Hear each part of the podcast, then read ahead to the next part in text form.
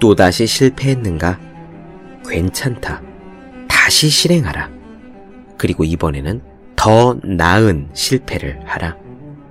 프랑스 극작가 사뮤엘 베게트의 말입니다. 대학에서 화학을 전공한 사람이 있었습니다. 그는 게임을 개발하는 것으로 첫 사업을 시작했어요. 게임 개발에 대한 전문가도 컴퓨터 전공자도 아니어서 사업은 녹록지 않았죠. 그래서 연거푸 실패했습니다. 실패하고 실패하고 실패하고 실패하고 또다시 실패했습니다.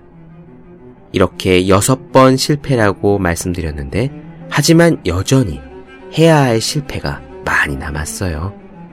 그 후에도 그 사람은 이력에 13번이나 더 실패라는 단어를 써야 했습니다.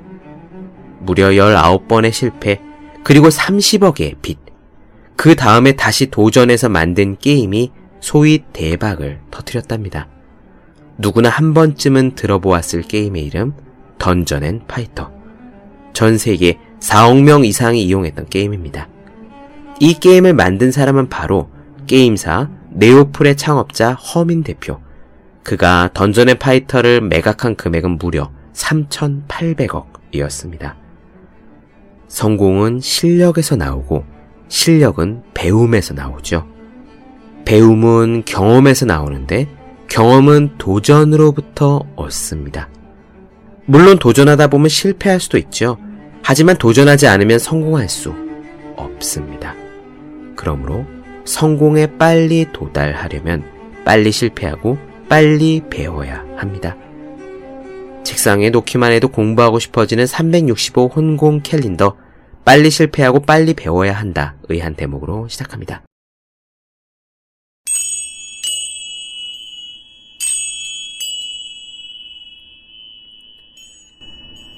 네, 안녕하세요. 본격 공부작업 팟캐스트 서울대는 어떻게 공부하는가 한지우입니다. 우리는 니콜라스 카의 생각하지 않는 사람들 살펴보고 있어요. 이런 이야기 들어보셨을 겁니다. 인터넷이 있어서 모르는 것을 다 찾을 수 있는데, 그런데도 왜 공부해야 할까? 왜 외워야 할까? 저는요, 경험적으로 당연히 외우고 책을 보아야 한다. 그래서 생산성이 높아진다라고 느끼고 있었지만요. 오늘 이야기에서 그 질문에 대해 도대체 왜 지금도 외우고 공부해야 되는지에 대해 더 이상 명쾌할 수 없는 해답이 나옵니다. 이런 해답을 찾아서 드릴 수 있어서 저도 기뻐요. 먼저 기억을 외부에 아웃소싱 하는 이야기부터 시작할 겁니다.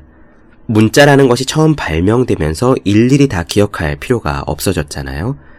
책의 역사에서 설명을 드렸듯 최초의 책에서 기록했던 내용은 양 몇 마리를 팔았다, 밀 얼만큼을 구워줬다, 이런 내용들이 쓰인 계약서와 장부였습니다.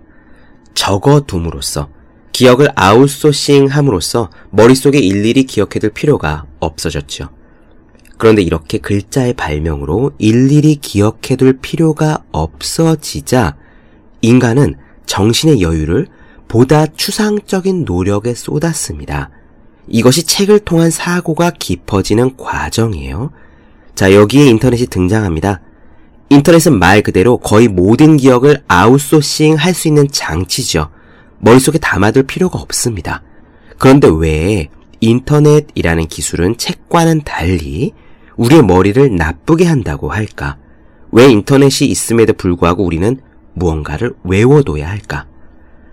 오늘의 이야기 조금 어려울 수 있습니다.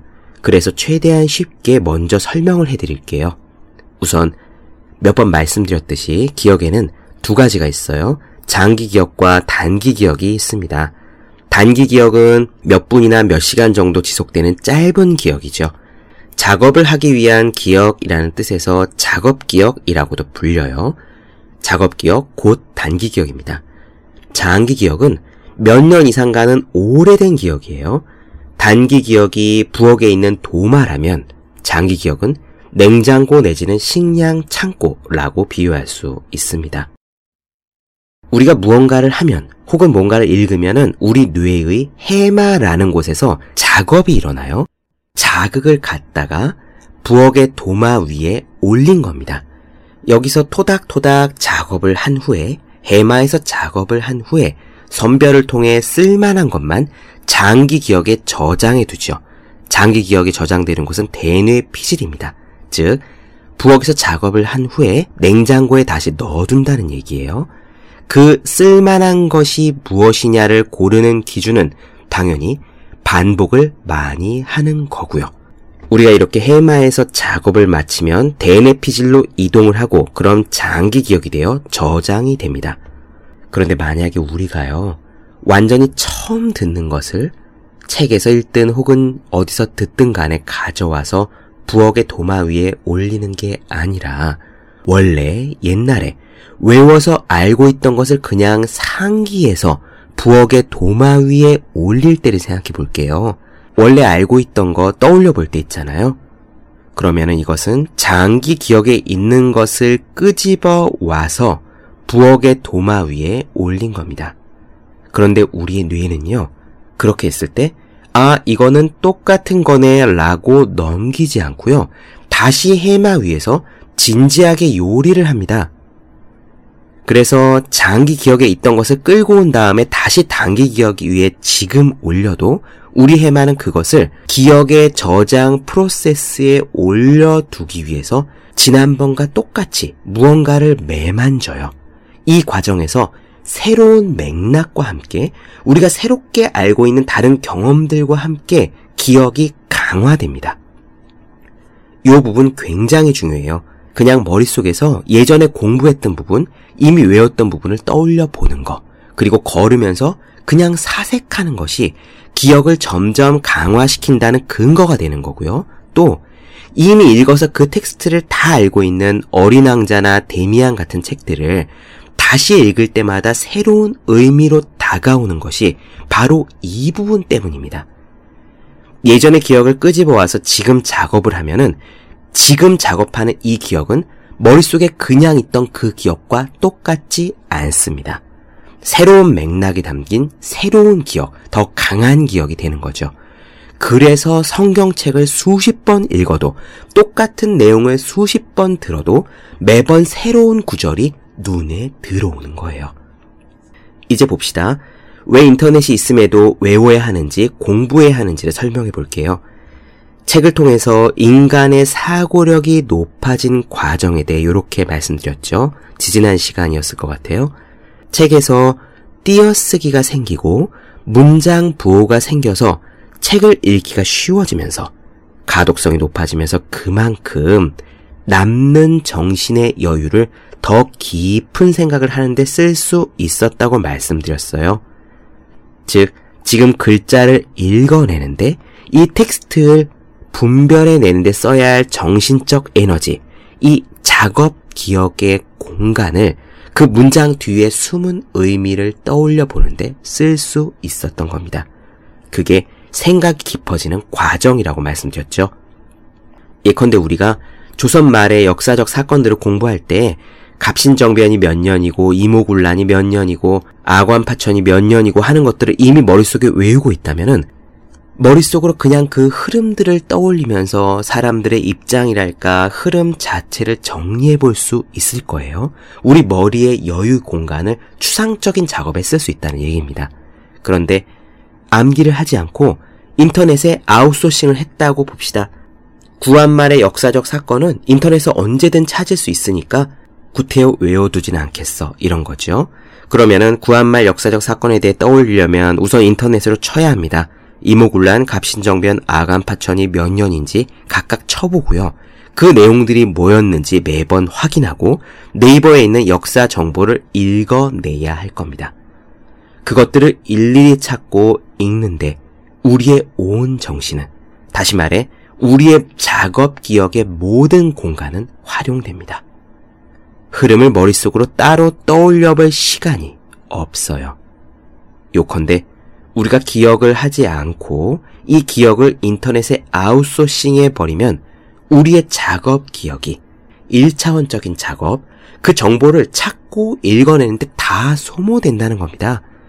내 머릿속에 그런 게 다 들어 있어야 그 정보들을 머릿속에서 끄집어 와서 부엌의 도마 위에 올려서 거기에 추가적인 작업들, 흐름을 이해한다든지 인물들의 입장을 이해한다든지 거기서 교훈을 떠올린다든지 하는 일에 에너지를 쏟을 수 있다는 거죠. 인터넷을 다 켜놓고 시험을 보라고 해도 머릿속에 임오군란 갑신정변 아관파천을 다 외우고 있는 사람과 open book으로 그걸 찾아서 그때그때 시험 답안지를 써야 하는 사람, 이 두 사람의 답안지의 quality는 어느 쪽이 더 높을까요? 이것이 바로 우리가 인터넷의 기억을 다 아웃소싱 할 수 있음에도 불구하고 공부를 하고 외워야 하는 이유입니다. 오늘 오프닝 말씀 길어졌는데요. 대신 꼭 이해해 주셨으면 하는 마음에서 설명을 길게 드렸습니다. 그럼 오늘 내용 시작할게요.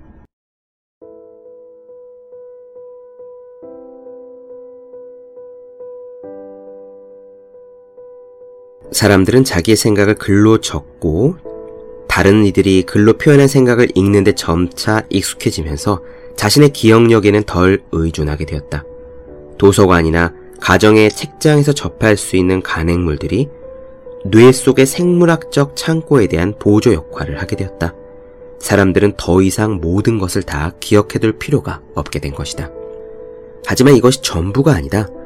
인쇄물의 확산이 끼친 또 다른 영향이 있는데 책은 사람들에게 이전보다 더 뛰어나고 다양한 사실과 의견, 생각과 이야기들을 제공했으며 그로 인해 깊이 읽는 방식을 그리고 더 나은 정보를 기억하도록 장려했다는 점이다. 책은 기억력에 대한 보조 역할을 했지만 이는 또한 다른 방식의 더 추상적이고 깊은 기억을 자극하고 개선시키는 것이었지 도리어 무디게 하는 것은 아니었다. 네덜란드 인문학자인 에라스무스는 1512년에 쓴 교과서 풍부함에 대해서라는 책에서 기억과 읽기 사이의 관계를 강조했다. 그는 학생들에게 적당히 작은 표시를 이용해 눈에 띄는 단어, 고어체나 새로운 영어, 혹은 눈에 띄게 훌륭한 스타일이나 격언 또는 기억할 가치가 있는 언급 등의 표시하는 방식을 통해 각자의 교과서에 주석을 달 것을 강조했다. 본인이 학생 시절부터 호라티우스나 테렌티우스의 작품을 비롯해 방대한 양의 고전 문학 중의 일부를 암기해온 에라스무스는 단지 암기를 위한 암기나 사실관계를 잊어버리지 않기 위해 무턱대고 외우는 식의 암기를 추천하진 않았다. 그에게 암기란 단순한 저장 이상의 의미를 가지고 있었다. 종합을 위한 첫 번째 단계였고 독서에 대한 더 깊고 개인적인 이해로 이끄는 과정이었다. 이렇게 책을 읽는 사람들이 기억할 만한 인용구를 적어 두어야 한다는 에라스무스의 조언은 광범위하고 열정적으로 지켜졌다. 비망록이라고 불리게 된 이 같은 공책들은 르네상스 교육의 특징이 되었으며 모든 학생들이 이 비망록을 썼다. 17세기 무렵에는 학교를 넘어 폭넓게 사용되었다. 즉 비망록은 학식을 갖춘 사고를 함양하기 위한 필수 도구가 되었던 것이다. 예를 들어 1623년 프랜시스 베이컨은 기억을 위한 믿을 만한 도움이라는 점에서 이 비망록보다 더 훌륭한 것은 없다고 보았다. 하지만 이렇게 뜨거웠던 비망록의 인기는 19세기 들어 삶의 속도가 빨라지면서 잦아들었고 20세기 중반 무렵에는 암기 자체의 인기가 떨어지기 시작했다. 진보적인 교육학자들은 암기에 대해서 덜 계몽된 시대의 흔적이다라고 일축하면서 교실에서 이 같은 관행을 배제했다. 오랫동안 개인적인 통찰력과 창의성에 대한 자극제로 인식되던 비망록이 상상력을 방해하는 주제, 나아가 정신적 에너지에 대한 낭비로 인식되게 되었던 것이다. 지난 시간 동안 비디오 테이프, 마이크로 필름, 복사기, 계산기, 컴퓨터 같은 새로운 저장, 녹음 기기의 도입은 인공 기억의 능력과 범위를 크게 확장시켰다. 지금 우리는 머릿속에 정보를 입력하는 일의 중요성이 역사상 그 어느 때보다 감소되었다고 할 수 있다. 오늘날 사람들은 마치 인공 기억이 생물학적인 기억과 비슷한 것인 양 인공 기억에 대해 일상적으로 얘기한다. 제 실제로 와이어드지의 클리브 톰슨은 나는 무언가를 기억하려는 노력을 거의 포기했으며 그 이유는 온라인에서 즉시 정보를 다 찾아볼 수 있기 때문이다 라고 공개적으로 말하기도 했다. 드디어 역사상 가장 완벽하게 기억이 아웃소싱 되었던 것이다. 이번에는 시선을 돌려 기억 자체에 대해 이야기해보자. 뇌에서 작고 오래된 부분인 해마는 피질 아래쪽 깊이에 자리하고 있다. 방향 감각을 관장하는 부분인 동시에 해마는 기억의 형성과 관리에 있어 중요한 역할을 한다. 특정 경험에 대한 기억은 경험을 기록하는 대뇌 피질에만 저장되는 것이 아니라 해마에도 저장된다. 해마는 며칠 동안 이 기억이 피질에서 안정적으로 자리 잡는 것을 도우며 단기 기억을 장기 기억으로 변환시키기 시작한다. 결국 일단 기억이 완전히 강화되면 이 기억은 해마에서는 지워지는 것으로 보인다. 피질은 유일한 저장 장소가 되는 것이다. 이렇게 기억을 해마로부터 대뇌 피질로 완전히 이동시키는 것은 수년쯤 걸리는 점진적인 과정이라고 알려져 있다. 해마는 또 의식적인 기억이라는 교향곡을 지휘하는 오케스트라 지휘자와 비슷한 역할을 하는 듯하다. 무슨 이야기냐? 피질의 특정 기억을 고정시키는데 관여하는 것을 넘어 뇌에 각각 저장되지만 결국 한 가지 사건에 대한 단일하고 매끄러운 기억을 형성해내는 다양하고도 동시 발생적인 기억, 시각, 공간, 청각, 촉각, 감정적인 여러 가지 기억들을 꿰어 맞춰 하나의 사건에 대한 기억으로 만드는데 중요한 역할을 하는 것으로 보인다.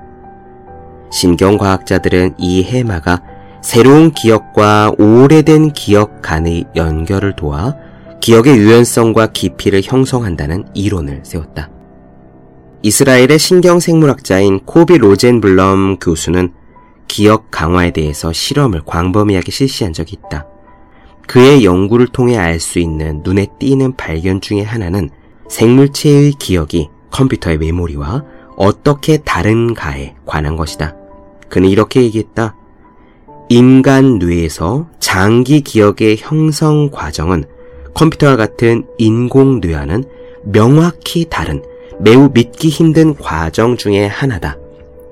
컴퓨터와 같은 인공 뇌가 정보를 빨아들이고 즉각 기억 속에 저장하는 반면 우리 사람들의 뇌는 정보를 받아들인 지 한참 후에 처리를 하며 기억의 질은 그 정보가 어떻게 처리되는지에 달려 있다라고 말했다.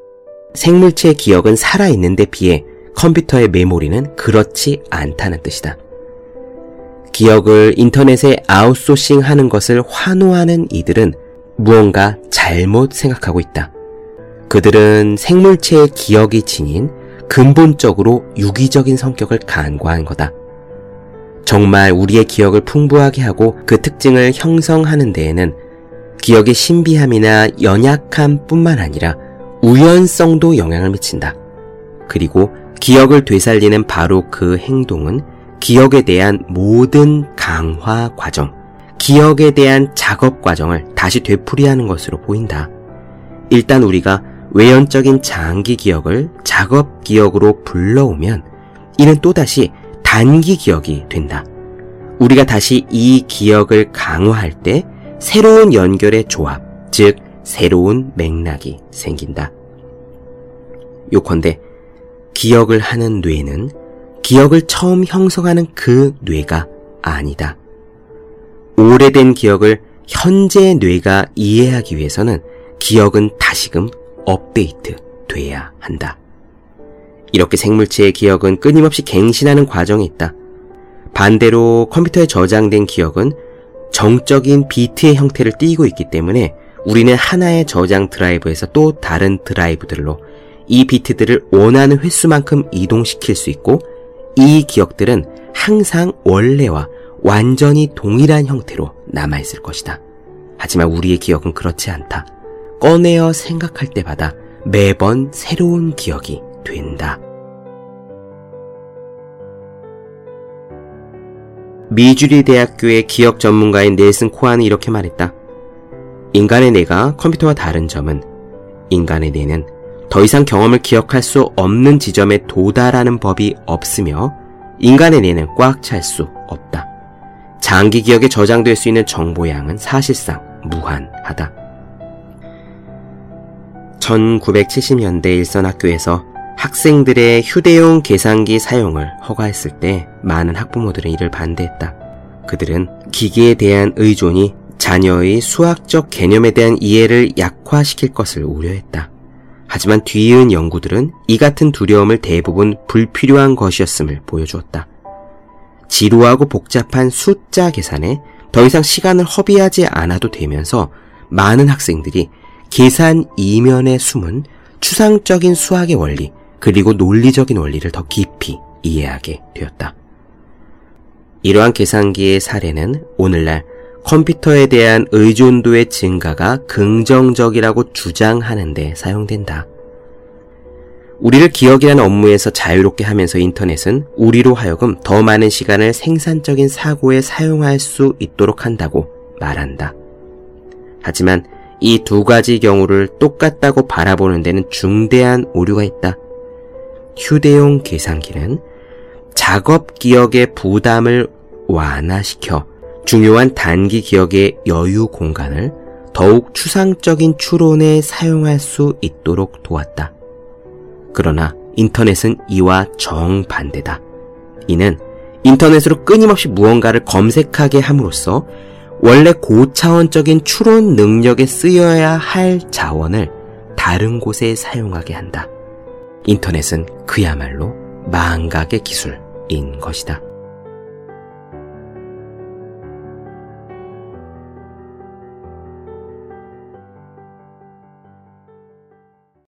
네, 본격 공부작업 팟캐스트 서울대는 어떻게 공부하는가? 니콜라스 카의 생각하지 않는 사람들 나눠드렸습니다. 더 많은 사항이 궁금하신 분들, 질문사항 있으신 분들은 제 네이버 블로그 생의 즐거운 편지, 다음 카카오 브런치 한주의 브런치, 인스타그램에서 해시태그 서울대는 어떻게 공부하는가, 유튜브에서 서울대는 어떻게 공부하는가 검색해 주시면 좋겠습니다. 또 혼자 공부하는 사람의 필수품 왜 이런 책이 지금까지 없었을까?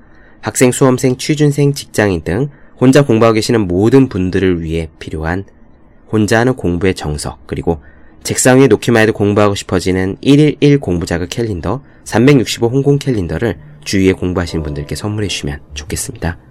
오늘 여기까지 할게요. 전 다음 시간에 뵙겠습니다. 여러분 모두 열심히 공부하십시오. 저도 열심히 하겠습니다.